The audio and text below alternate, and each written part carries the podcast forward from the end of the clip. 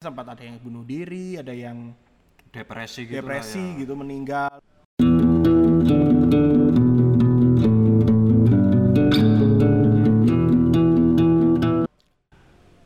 Selamat gini hari buat kalian yang dengerin podcast cover art hari ini. Kita akan membahas masalah-masalah misteri, misteri Gunung Merapi, Mak Lampir. Seperti yang Han janjikan dulu ya, kita bakal bahas misteri. Eh, beberapa ya mungkin ada cerita horor atau eh, pengalaman pribadi Han atau si hari ini si Han sama siapa ya? Si siapa kemarin si Ahmad kayaknya udah pulang mudik deh.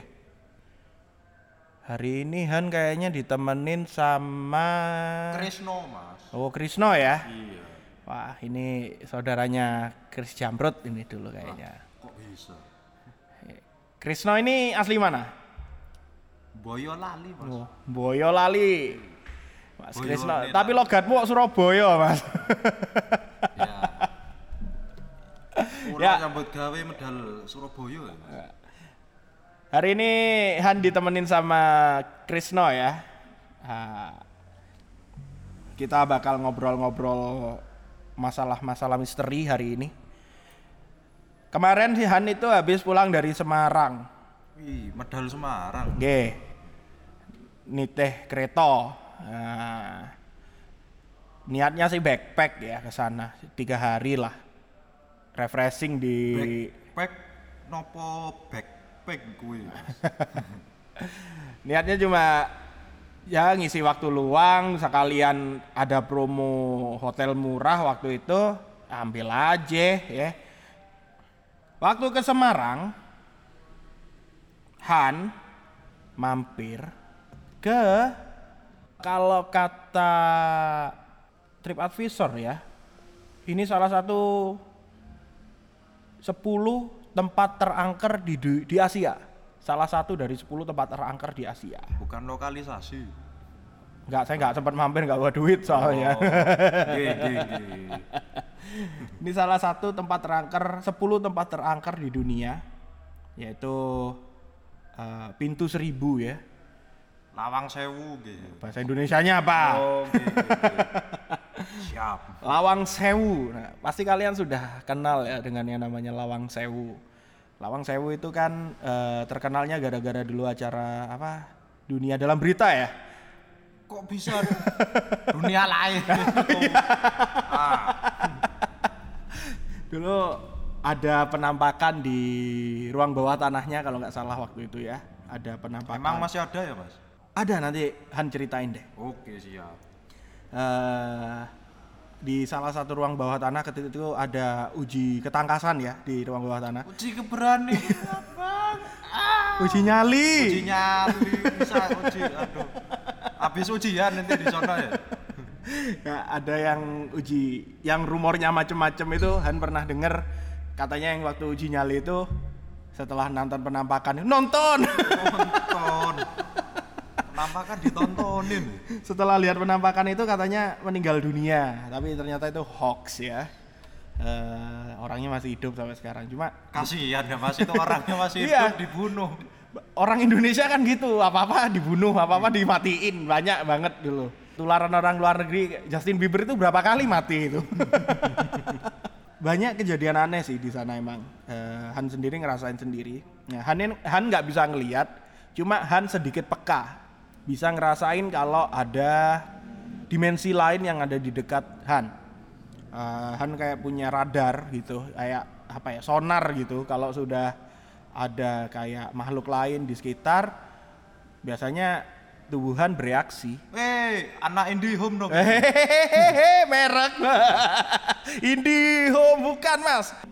Bukan anak IndiHome ya kalau bilangnya ya Eh, Han kalau dibilang IndiHome eh IndiHome lagi.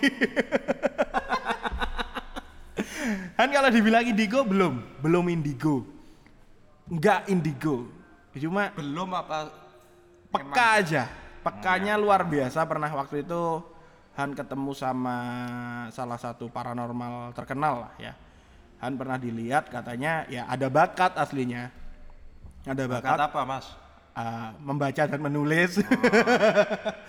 Aslinya ada bakat untuk kalau mau didalami ilmunya bisa untuk melihat dan berkomunikasi gitu. Cuma Sampai buka mata batin gitu enggak, Mas? Eh, katanya sih bisa. Cuma kalau mau mendalami, cuma karena hanya yang nggak mau dan males juga ketemu sama yang gitu-gituan. Tiap hari mau mau lihat masa tiap hari noleh ada Om Poci, noleh ada Tante Ke, kan males juga kan? Oke. Akhirnya Han memutuskan untuk dulu sempat apatis juga sih. Cuma lama-lama karena semakin penasaran, semakin penasaran, kepekaan itu muncul lagi sampai sekarang. Nah kemarin waktu main ke Lawang Sewu itu aslinya nggak pingin. Ke Semarang itu aslinya ada acara sebenarnya. Cuma tiba-tiba entah kenapa kaki ini pengen ke sana. Waduh. Keren ya. Pengen ke sana. Ceritain dulu dong, Mas. Dulu itu Lawang Sewu sebenarnya apaan sih?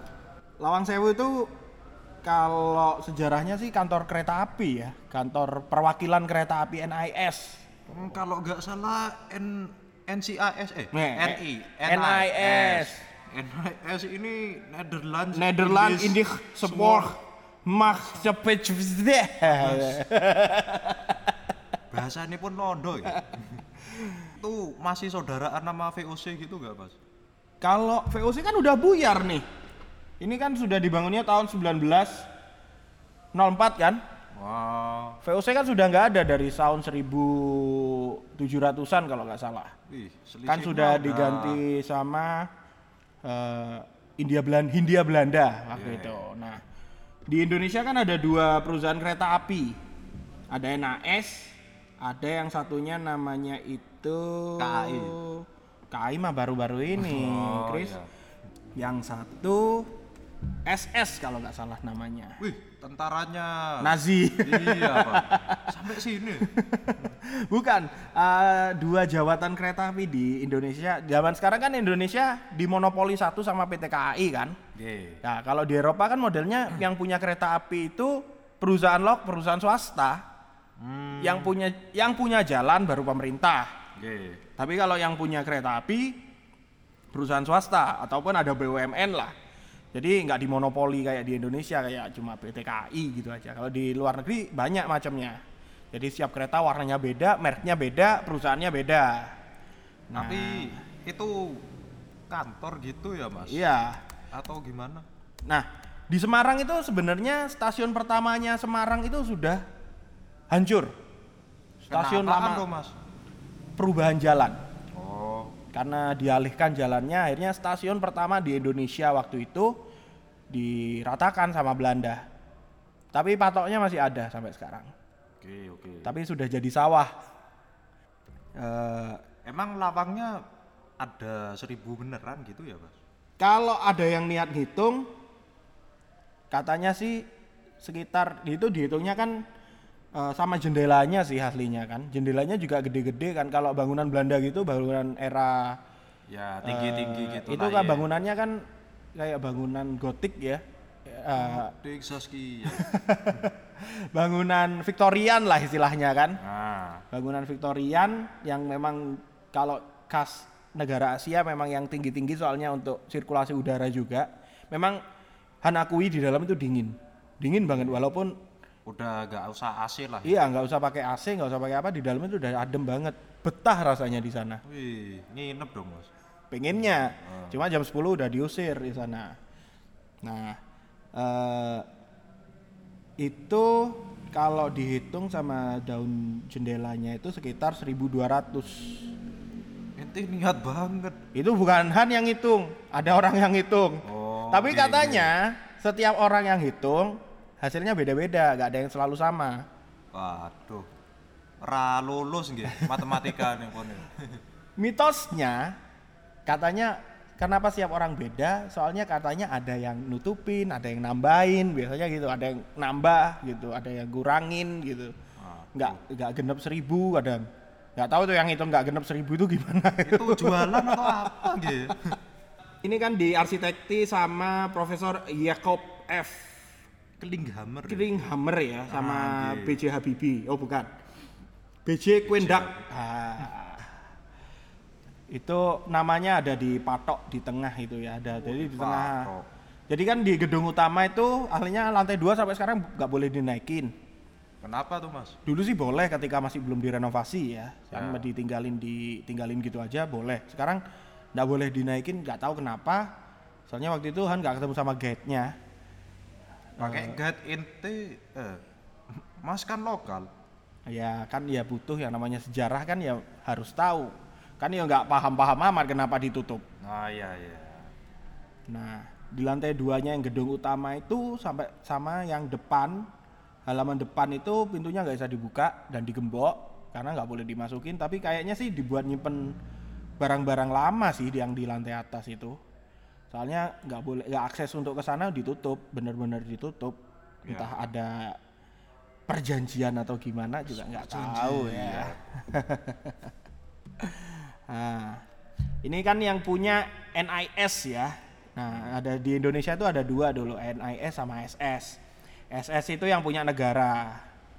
SS itu yang Staatspoorwegen namanya. Waduh bahasanya. Staatspoorwegen. Nah, ini punyanya Hindia Belanda ini kan. Stat ini kan biasanya meracu kepada state ya. Ya, punya negara. Nah, punyanya negara lah. Yang NIS ini kayaknya cenderung lebih ke swasta. Nah, di akhir tahun 1942 Oke.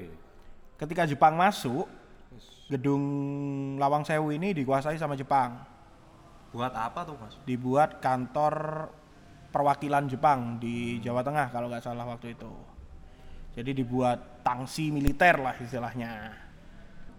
Nah, tahu tangsi kan? Itu yang pakai argo. Taksi bos. ya dibuat istilahnya ya dibuat gudang senjata, dibuat naruh pak tawanan, biasanya ditaruh di sana. Jadi barak gitu. Ya mirip barak lah. Nah di situ katanya mulai kejadian serem sih emang dari tahun-tahun segitu. Memang eh, tahun-tahun Jepang kan emang terkenal sadis-sadis kan. Oh jadi kalau katanya orang buat nyimpen mayat ya mas? Nah. Sana. Itu kan sejarahnya tahu sendiri kan penjajahan Jepang kayak gimana. Sejarah penjajahan Jepang yang- Gimana mau tahu saya belum lahir. Situ belajar sejarah kagak sih? Saya anak teknik sipil mas. Dulu SMA diajari sejarah gak sih SMP? iya. Kesel gue. Kan udah lama mas, saya lupa. Nah, di tahun itu kan banyak sekali kayak pembantaian, terus eh, orang-orang Belanda yang ditangkap kan disimpannya di sana. Nah, itu ada di lantai tiga itu di gedung kedua itu ada ruangan besar banget kayak hall gitu cuma di loteng modelnya. Nah, ketika Han ke sana di sana jadi lapangan bulu tangkis. Mainnya indoor gitu ya. Iya. Ya, dulu kayaknya sama orang Indonesia di lapangan bulu tangkis cuma sudah hilang, ada bekasnya Terus gitu. Jepang kemarin menang terus main bulu tangkis. Dulu udah main.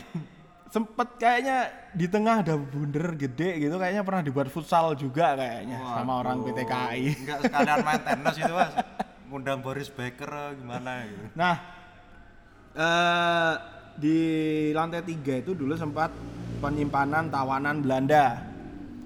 Biasanya ib- perempuan-perempuan Belanda, terus kayak yang cowok-cowok biasanya kan ditahan di penjara, kalau yang cewek kan disimpan di tempat lain, perempuan dan anak-anak biasanya. Nah, itu katanya sih ditaruh di lantai tiga di gedung kedua, dikumpulin di sana.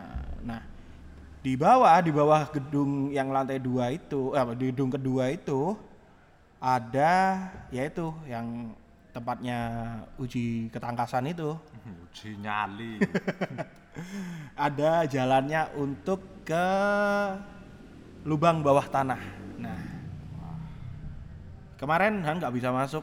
Kemarin Han itu ketemu bapak-bapak tua. Entah kenapa maghrib maghrib itu ada di sana. Eh, dia lagi mainan sama kucing-kucing di sana. Entah kenapa di sana banyak kucing banget. ya kan bekas Jepang mas. Iya, meskipun Jepang bekas kan Jepang banyak- ngapain banyak kucing juga. Nah itu di film-film banyak kucingnya. Ente nonton apa sih di Jepang? Anime mas. Ente suka bokep aja lah. Eh kok bisa? Nah, Ani tanya waktu itu, Pak turun ke bawah bisa nggak sih? Bisa mas seharusnya, cuma sudah nggak boleh sekarang. Udah banjir, banjirnya udah seperut. Jadi kalau musim hujan malah bisa sampai sedada Wih. airnya. Kalau kemarau, Ya itu tadi, ini kan lagi kemarau sekarang. di sana juga kemarau ya mas? Semarang juga dua musim kali. Ya ya. Nah, eh di sana di ruang bawah tanah itu kalau Han lihat eh, foto-foto lama gitu sebelum ketika masih boleh dimasuki, di sana ada ruang-ruang kecil ukuran satu kali dua lah, Aduh itu. ukuran ya? kuburan, ukuran kuburan.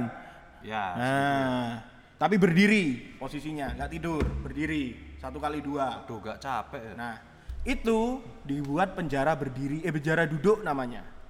Buat para tawanan-tawanan eh, orang-orang Indonesia ketika pergolakan ditangkap ditaruhnya di situ. Bayangin aja, satu penjara itu diisi sampai eh, penjara duduk itu yang ukuran satu kali 2 meter kalau nggak salah. Kalau nggak salah ya, kalau salah benerin ya. Hmm, diisi sampai 4 sampai 5 orang. Wih banyak banget itu mas. Nah, karena akhirnya banyak yang nggak betah, akhirnya meninggal di sana kan. Iyalah. Nah, dari situ banyak eh, kejadian-kejadian hal-hal ganjil dari situ dan energinya negatif banget yang dari bawah situ. Nah tapi kan setahu saya nih mas, Hmm. kan udah direnovasi pas yang itu kalau nggak salah siapa tuh ya ibu negara Nah, Bu Ani Bu kan Ani. udah meresmikan. Tahun 2014 ya? Eh, 2011 ya. Tapi itu kan nggak semua kan mas. Nggak. Eh, jadi bener-bener sekarang sudah tinggal yang nggak boleh dinaiki yang katakan tadi kan yang di lantai dua gedung utama. Nah tapi sisanya udah bagus sekarang. Jadi kemarin dari waktu ke sana sendiri juga salah satu ruangan dipakai acara. Ada sebuah restoran gitu bikin acara untuk bikin buffet di sana. Jadi dia sewa satu gedung, lantai gedung kedua, lantai pertamanya. Jadi dibuat kayak restoran gitu modelnya. Nah, jadi sekarang udah bagus. Kondisi udah eh, jadi lantai-lantai marmernya udah dibersihin, terus eh, sudah dipasangi tackle lagi. Jadi lantainya dulu kan sempat hancur, sempat kayak jalan gimana ya kayak eh, semen rusak gitulah modelnya. Ya. Nah sekarang udah dibenerin semua, jadi lebih baik, lebih indah lah dipandang. Nah kayak gitu, itu gambaran sedikit tentang kondisi Lawang Sewu sekarang ya. Nah kan karena kok jadi aneh yang tanya. Iya. jadi Terus Jadi- aneh yang jawab tanya gitu. ya kan saya penasaran sih mas. Padahal ya tempat saya Boyolali ke Semarang nggak. Nggak ada, nggak jauh sih. Iya, Saya cuma nggak pernah main ke sana. pernah ke sana ya mas. Nah situ orang mana sih? di Surabaya terus mainnya ke Madura jadi Hmm. sama renovasi sekarang emang masih kelihatan angker gitu mas kok saya non sewu liatnya dari jauh nggak nggak ada kesan mistis-mistisnya Kalau gitu. sekarang kalau dipandang itu indah. Han sendiri gimana ya? Lihat itu seneng, ke- kerasan betah gitu rasanya di sana. Bener-bener kayak nggak di Indonesia. eh, ketika Han itu punya fotonya banyak nanti deh kalau Han share di Instagram ya. Instagramnya udah ada kan? ada bro eh, ada gak ya ada lah ya Ada lah. oh ada Nanti di share kita deh. Nanti Han share foto-fotonya ya. Nah, kalau dilihat dari halaman tengah yang ada pohon gedenya itu, itu keren banget. Kayak rasanya duduk di Eropa tahun Ntar dulu mas. Eropanya banyak nih. Yang mana? Bulgaria Belanda. Ya daerah Eropa Eropa Barat lah. Belanda. Terus ya daerah Belanda sih. Emang bangunan Belanda. Ya. Kayak nggak di Indonesia cuma panasnya aja kerasa Indonesia. Cuma eh, keren banget bangunannya. Dan kalau sekarang dibilang kelihatan angker sih nggak udah nggak kelihatan angker sama sekali Han sendiri jalan-jalan sendiri di dalam. Benar-benar sendiri sampai yang lucunya itu ada orang yang liburan sendiri ngikutin Han. Entah dia takut entah dia itu nggak tahu ya apa yang ngikutin. Nah kayak gitu. Jadi sekarang sudah nggak kelihatan angker. Ya kalau dulu angker banget orang males mau masuk kan. Apalagi kalau udah malam. Soalnya nggak dirawat sama sekali nah sekarang udah jadi bangunan cagar budaya dan di kayaknya sih sama UNESCO juga kayaknya jadi bangunan cagar budaya juga terus kan kalau ngerusak udah dan dikuasai sama PT KAI jadi pengelolanya sekarang adalah PT KAI Berarti kalau aneh, aneh lagi ketularan si Ahmed dah. non sewu. Nggih kula dolan Semarang udah nggak ada hantu-hantunya lagi dong Mas berarti itu. kalau itu untung-untungan sekarang Waduh.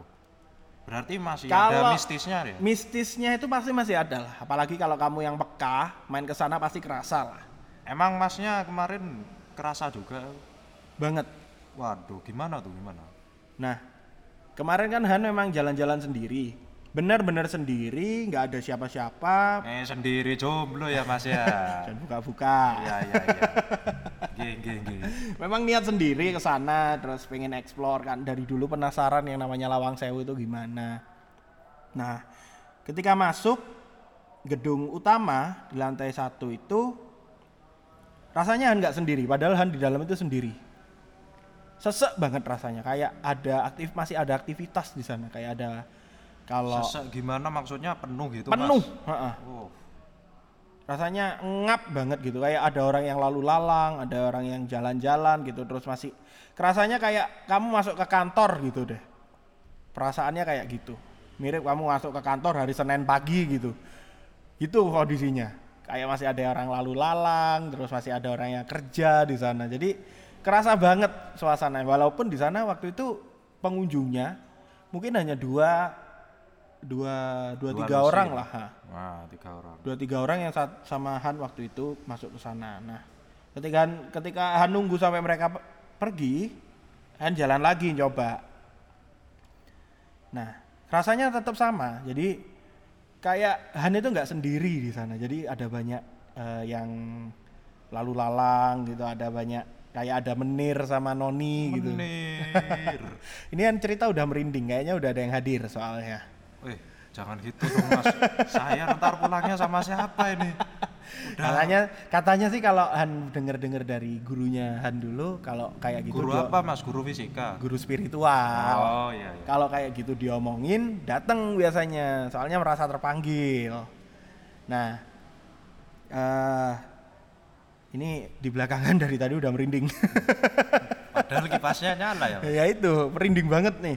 Nah, antara om om dan tante-tante di sana itu eh, kerjanya ya kayak kerja biasa kayak nggak ada apa-apa.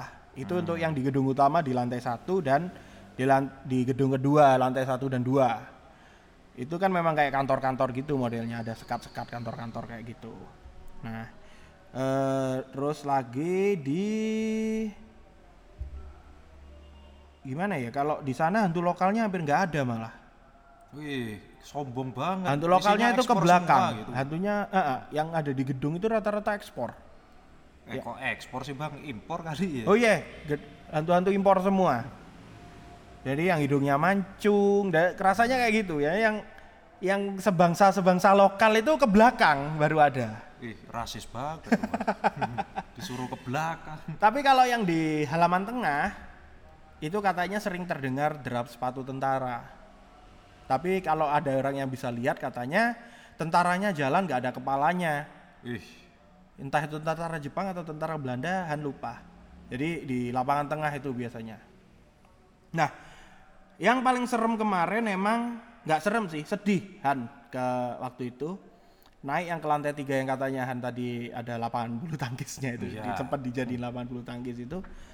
Han naik ke sana sendiri niat katanya naik sendiri ke atas Han ini rasanya berat banget kayak sedih banget di sana. Kayak gimana ya orang ditawan gitu terus eh, banyak yang bunuh diri juga katanya di sana. Wih. di lantai tiga itu kan tempatnya para perempuan dan anak-anak Belanda disekap sama Jepang ditaruh di situ. Katanya sih sempat ada yang bunuh diri ada yang depresi gitu depresi ya. gitu meninggal terus ada yang meninggal beneran karena faktor penyakit gitu. Kan ditaruh di sana dan dikumpulin jadi satu kan nah ketika naik di lantai tiga itu perasaan ya, dadahan itu berat banget. Kayak yang sedih banget emosional gitu rasanya. Pengen nangis cuma eh, entah kenapa gitu tiba-tiba. Terus Han ingat oh iya di sini kan tempatnya eh, ketika itu para tawanan ditahan gitu kan. Emang nuansanya sampai kerasa gitu ya Mas ya? Sampai bener-bener gloomy. Waduh itu yang aduh itu yang dan kelam. lampunya itu bener-bener lampu LED sih cuma warnanya kuning. Wah, bener-bener dibikin jadi satu lampu lawang sewu itu lampunya Han lihat LED cuma yang warnanya kuning. Waduh, moodnya jadi moodnya jadi gloomy kan? Iya. Ah. jadi yang di lantai tiga itu lampunya cuma di atas itu ada mungkin kalau enam cuma.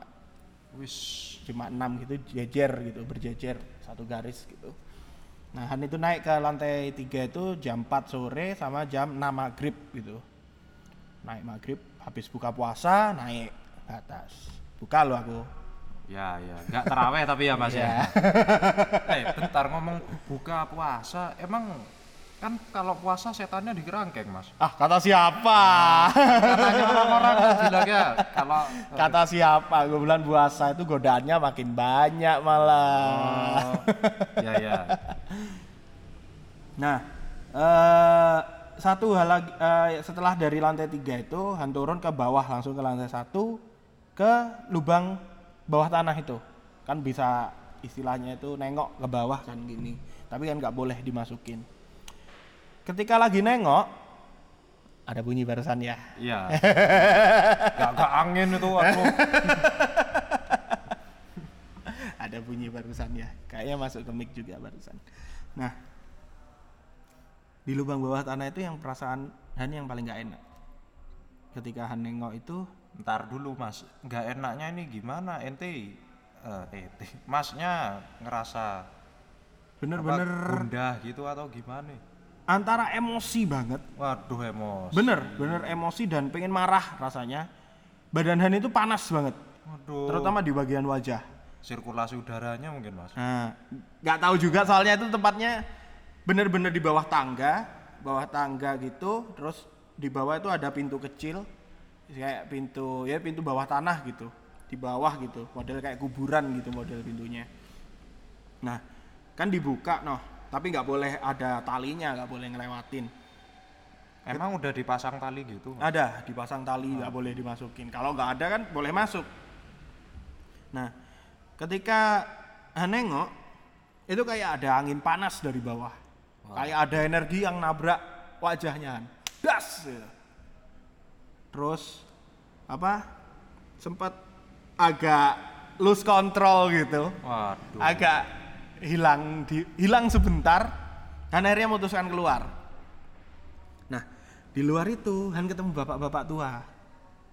Yang jaga ya Mas ya? nggak paham juga Wah. soalnya seti- ketika habis maghrib saya nggak Han nggak ketemu lagi Han cari nggak ada orangnya waktu itu dia jalan ketika keluar orangnya bilang mas naik ke lantai dua udah udah pak barusan oh ya udah Han tanya pak itu lubang bawah tanah yang itu iya ya itu mas cuma sekarang udah banjir nggak bisa dimasukin kalau masuk harus pakai sepatu boot cuma sekarang udah nggak boleh sama PT KAI gitu kan Oh iya pak, sama bapaknya bilang gini, mas cuci muka dulu, biar seger. Kayak masih capek banget. gitu. Ke kamar mandi lah Han, ambil cuci muka, langsung enteng badan Han. Wih, Bapak itu hilang. dia lagi buka paling Mas. Entah, entah dia masuk ke kantor atau gimana, nggak tahu. Waktu itu kondisi dia duduk di depan eh, ruang bawah tanah kan gedung yang kedua. Iya. Gedung kedua itu ada pintunya dua eh, dari arah si Lawang Sewu itu menghadap ke matahari terbenam dari sana. Lawang Sewu itu menghadap ke barat kalau nggak salah. Nah pintunya itu menghadap ke barat.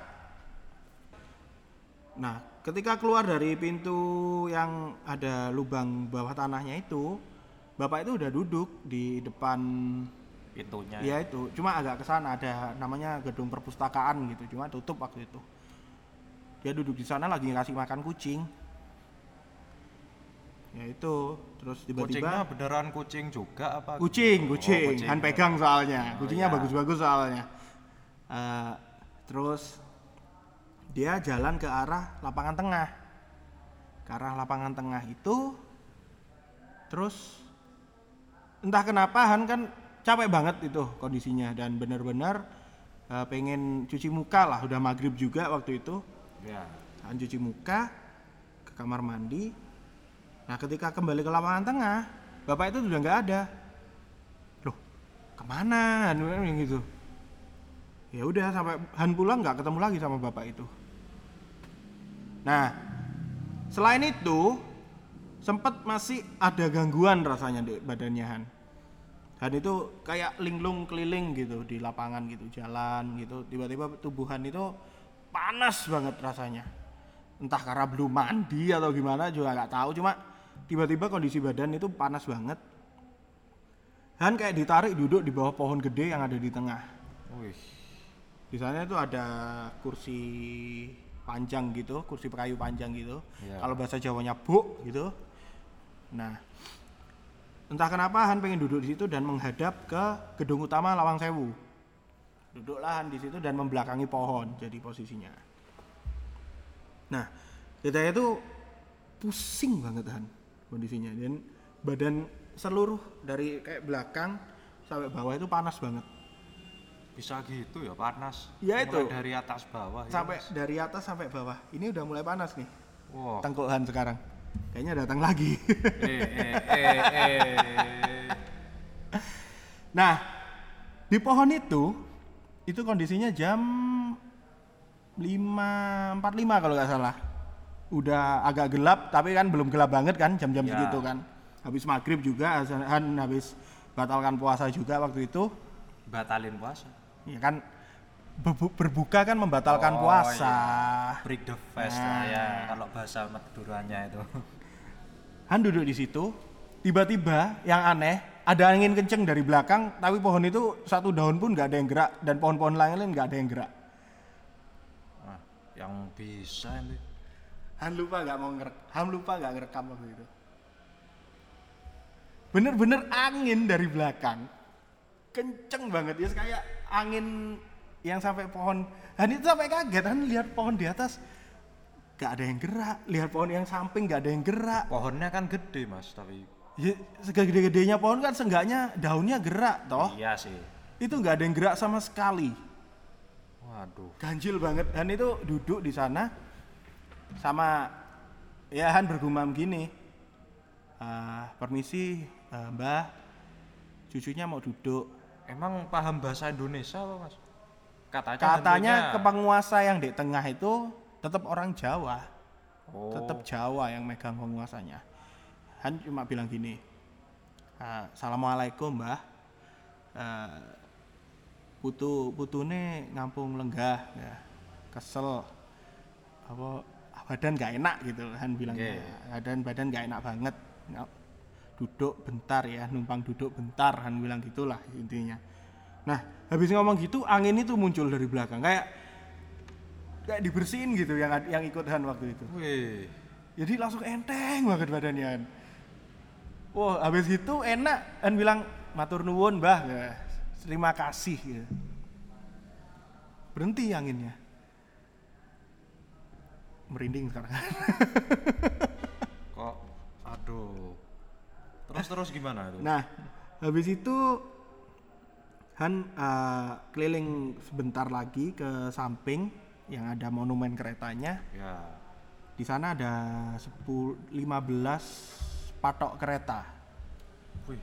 Patok. patok eh, besinya kereta itu Iya. besi jalan kereta itu di sana ada sekitar 15 kalau nggak salah hitung sih Han ya ternyata di sana energinya udah nggak enak menurut Han aneh gitu apa ini kok ada patok terus banyak kucing yang istilahnya kucing di sana tuh diem di depannya patok nah Ya kan diem nggak ada apa-apa mas. nah ternyata ada satu plang untuk penunjuk Iya. patok itu apa dan nggak kelihatan pertamanya tiba-tiba loh oh ada maksudnya atau pelang patok-patok besi ini dipasang ternyata.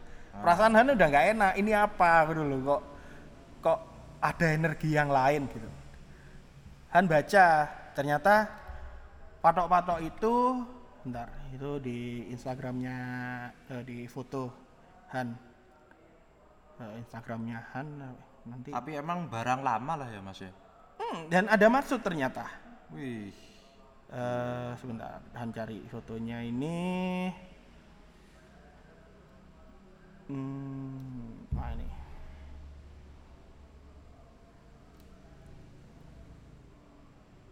nah nih.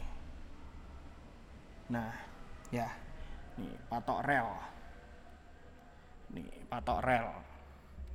Patok rel ini menandakan lokasi bekas makam pejuang Angkatan Muda Kereta Api atau AMKA yang gugur pada peristiwa pertempuran lima hari di Semarang. Di tanggal 14 sampai 19 Oktober. Han nggak tahu sama sekali waktu itu, bener-bener nggak tahu itu patok itu maksudnya apa. Cuma energinya lain, kayak ada rasa kesedihan, ada rasa semangat yang nggak bisa dijelaskan gitu loh rasanya.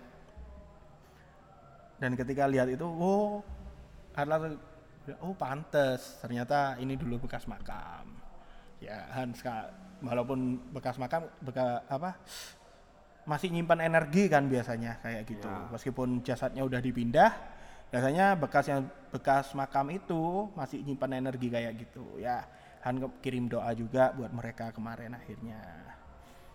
Nah ya itu. Sekilas yang Han rasain waktu di Lawang Sewu. Rasanya banyak banget. Cuma banyak yang nggak bisa dijelasin. Kayak kemarin Han itu waktu selfie di pintu yang ikonik banget itu yang tembus kayak kelihatan banyak banget itu pintunya. Iya. itu ada yang ngintip di kamera Han itu ada yang kayak ikut gini bayangan hitam gitu. Ketika Han ambil nggak dapat. Terus ketika Han bidik lagi gini muncul lagi. Han potret nggak dapat lagi. Han kira dulu apa pertamanya itu bayangan pintu. Soalnya di sana ada pintu. Cuma pintu kok gerak. Pintunya gede kayak gitu. Ya kali dibuka. pintunya udah buka emang. Hmm. Pintunya udah buka dan diganjel. Nggak mungkin gerak. Tapi itu kayak yang gini yang ngintip seret gitu kayak ngintip dari pintu seret gitu. Terus ada kayak orang jalan seret gitu.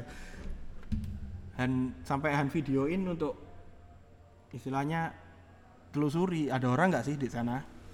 Han ngidupin video jalan ke sana. Nggak ada orang sama sekali. Wih. bener-bener waktu itu Han ditampakin banyak banget.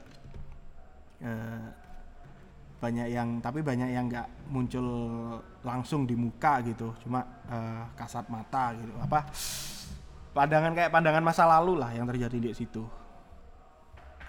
Jadi kelihatan kayak kayak orang kerja masih ada orang kerja di sana. Terus kayak peristiwa yang pernah terjadi di sana. Jadi kayak lihat flashback gitu rasanya Wih. Berasa lah ya. berasa gitu cuma Han bukan orang indigo ya cuma ada garis keturunan istilahnya kayak gitu Emang jadi emang udah direnovasi segitu bagusnya pun mau gimana gimana tetap namanya gitu tempat udah. namanya tempat kayak gitu apa tempatnya gede ya terus nggak dihuni juga nggak ada aktivitas lain kalau Nah, malam kata Mas tadi rame orang-orangnya kalau ke sono. kan siang sampai Oh jam iya, 10 siap. kan dibuka jam 7 pagi sampai jam 10 malam kan demon hour itu kan jam 12 malam sampai jam 3 pagi Ah, yang bener ini. Ya, itu demon hour namanya. Aktif-aktifnya makhluk astral itu jam 12 malam sampai jam 3 pagi. Nah, itu kan kalau malam sepi nggak ada orang. Paling ya satpam. Satpam nggak mungkin di dalam juga kan. Ngapain? Ada kantor pun di sana. Cuma kan ya kantor meskipun kantor kan ya jam 10 malam selesai kan. Ya mungkin lemburan Mas siapa tapi tahu. kantornya kan kantor pengurus Lawang Sewu. Mau lembur apa? Mungkin pakai internetnya di sana. Nah, jadi kan kalau jangan kan gitu, rumah ente kosong 10 hari deh, eh Iya. 40 hari pasti udah ada yang nguni. Iya nekosin. Enggak gitu juga.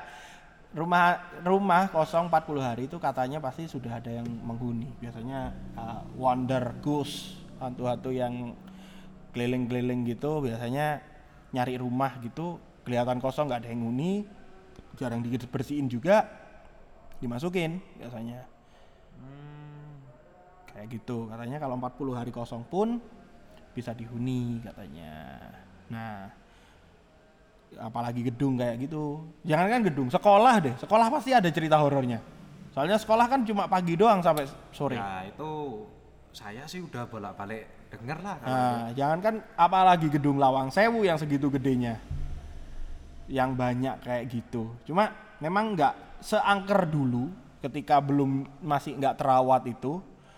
Ketika nggak terawat kan kayak katanya dulu pernah jadi kerajaan. Waduh. Kerajaan jin ya ngomongnya dulu. Bilangnya sih gitu. Cuma sekarang lebih terawat dan yang menghuni situ emang kayak residual energi Sisa-sisa ya, sisa-sisa eh, sisa-sisa sana residual energi kan merekam yang terjadi masa lalu dan ditambahkan sekarang biasanya kayak gitu Hmm. kata Emang kalau ada beneran gitu ya? ada Kayak mesin waktunya lah ya. bukan mesin waktu Eh, Han ngutip dari Han suka nonton kisah Taniah Jawa di sana kan ada namanya Om Hao dia salah satu paranormal juga katanya beliau benda-benda itu merekam kayak meja terus jangan kan meja laptop ini pun nanti atau mic Ah, ini kayak memorabilianya. Nah. gitu ya. meja ini pun bisa merekam apa yang energi kita. Ya. Nanti mungkin 100 tahun, 200 tahun masa depan ketika meja ini masih dipakai bisa memun- memunculkan kembali rekaman yang apa dia lihat di masa lalu. Kok nggak setahun mas? Lama biasanya. Energi apalagi kalau yang paling cepat itu kalau ada energi negatif yang di sana kayak ada pembunuhan, Hmm. ada orang meninggal di sana. Itu yang paling cepat. Biasanya ada orang yang sudah meninggal gitu, tiba-tiba kamu kelihatan di rumah dan eh, masih melakukan aktivitas biasa. Itu biasanya residual energi, bukan hantu biasanya. Sisa-sisa. Ya, energi energi beliau yang masih tersisa di sana. Biasanya direkam sama pintu, direkam sama kursi, direkam sama meja. Katanya sih gitu. Cuma eh, kadang juga ada jin yang menyerupai. Biasanya gitu juga. Nah, kalau jin menyerupai biasanya macam-macam bentuknya, bisa Ya. sampai serem. Nah, kalau residual energi bentuknya masih sama. Kalau toh itu orangnya meninggal kamu kenal dan kamu tahu, tiba-tiba kamu besok eh, pulang gitu terus ketemu orang itu padahal kamu tahu dia sudah nggak ada, biasanya residual energi namanya. Hmm. Nah, kayak gitu. Nah, apalagi? Berarti yang saya mau tahu nih terakhir sebelum main ke sono mau main juga tapi ya bingung juga sekarang udah mau lebaran ya. Habis lebaran. Ya habis lebaran. Emang kalau di Lawang Sewu nih Hmm. apa dengan tempat sebagus itu masih ada ya orang-orang kesurupan gitu ya masih bisa emang. Orang kesurupan itu biasanya kan karena faktor capek. Terus karena ada kesempatan. Hmm. Nah soalnya kemarin saya baca nih pas kan udah renovasi tuh Mm-mm. itu ada yang kesurupan padahal waduh kalau saya lihat tempat bagus gini kok masih bisa Biasanya kalau kesurupan gitu kalau de kayak gitu, soalnya hantu lokalnya dan lain-lainnya itu nggak di gedungnya, di belakang. Oh justru nggak ngumpulnya nggak di ah, ha- yang lokal kayak Tante Teke atau eh, Om Woh itu, Wah. itu ada di belakang.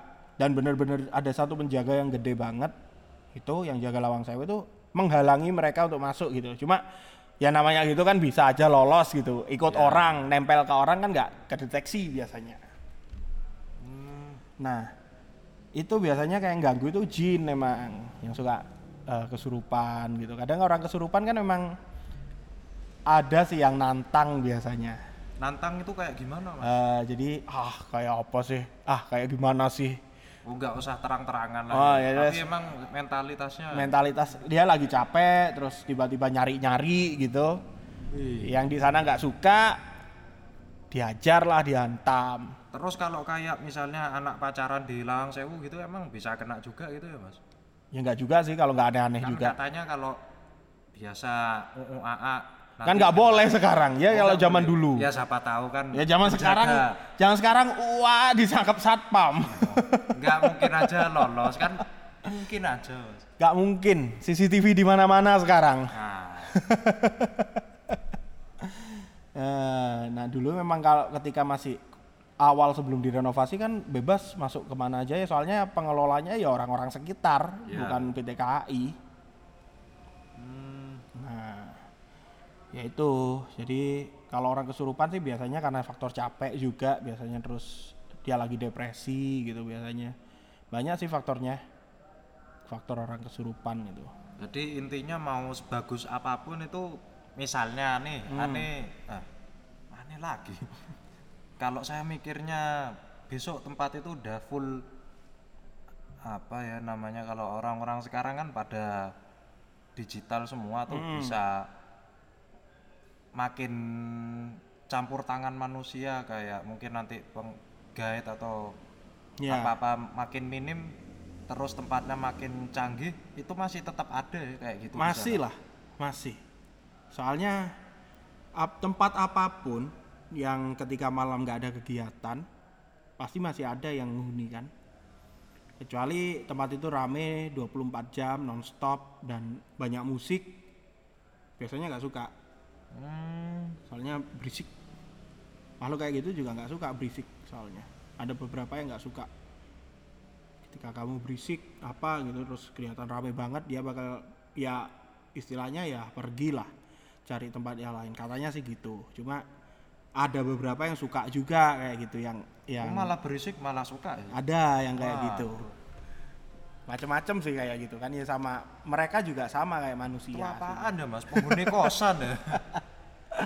Nah itu Jadi kalau saya ke sana berarti masih ada gituan aduh mas. Iya. Saya kok jadi ragu ya mau main lagi. tinggal main aja nggak nggak nggak masalah kalau orang nggak peka mah nggak masalah bagus tempatnya Soalnya kan dulu lihat di TV-TV kesannya Ah, wah ada kayak gitu. kayak gitu ya Eh, Han juga pernah dengar makhluk astral itu muncul ka- kalau ada orang yang takut malah Oh makin Makin takut, makin nggak Eh, eh, ma- dirasain dia biasa, biasa aja. ya? aja kalau Ah. semakin takut malah semakin muncul soalnya makhluk astral itu makan energi negatif dan mereka munculnya ya apa yang ada di pikiran kamu makanya hantu-hantu di Indonesia itu bentuknya kayak gitu-gitu karena kan ya karena pikiran orang di Indonesia hantu ya kayak gitu Hmm, faktor film padahal kalau bilang Om Poci itu nggak ada yang lompat loh iya ngambang semua. ngambang semua soalnya.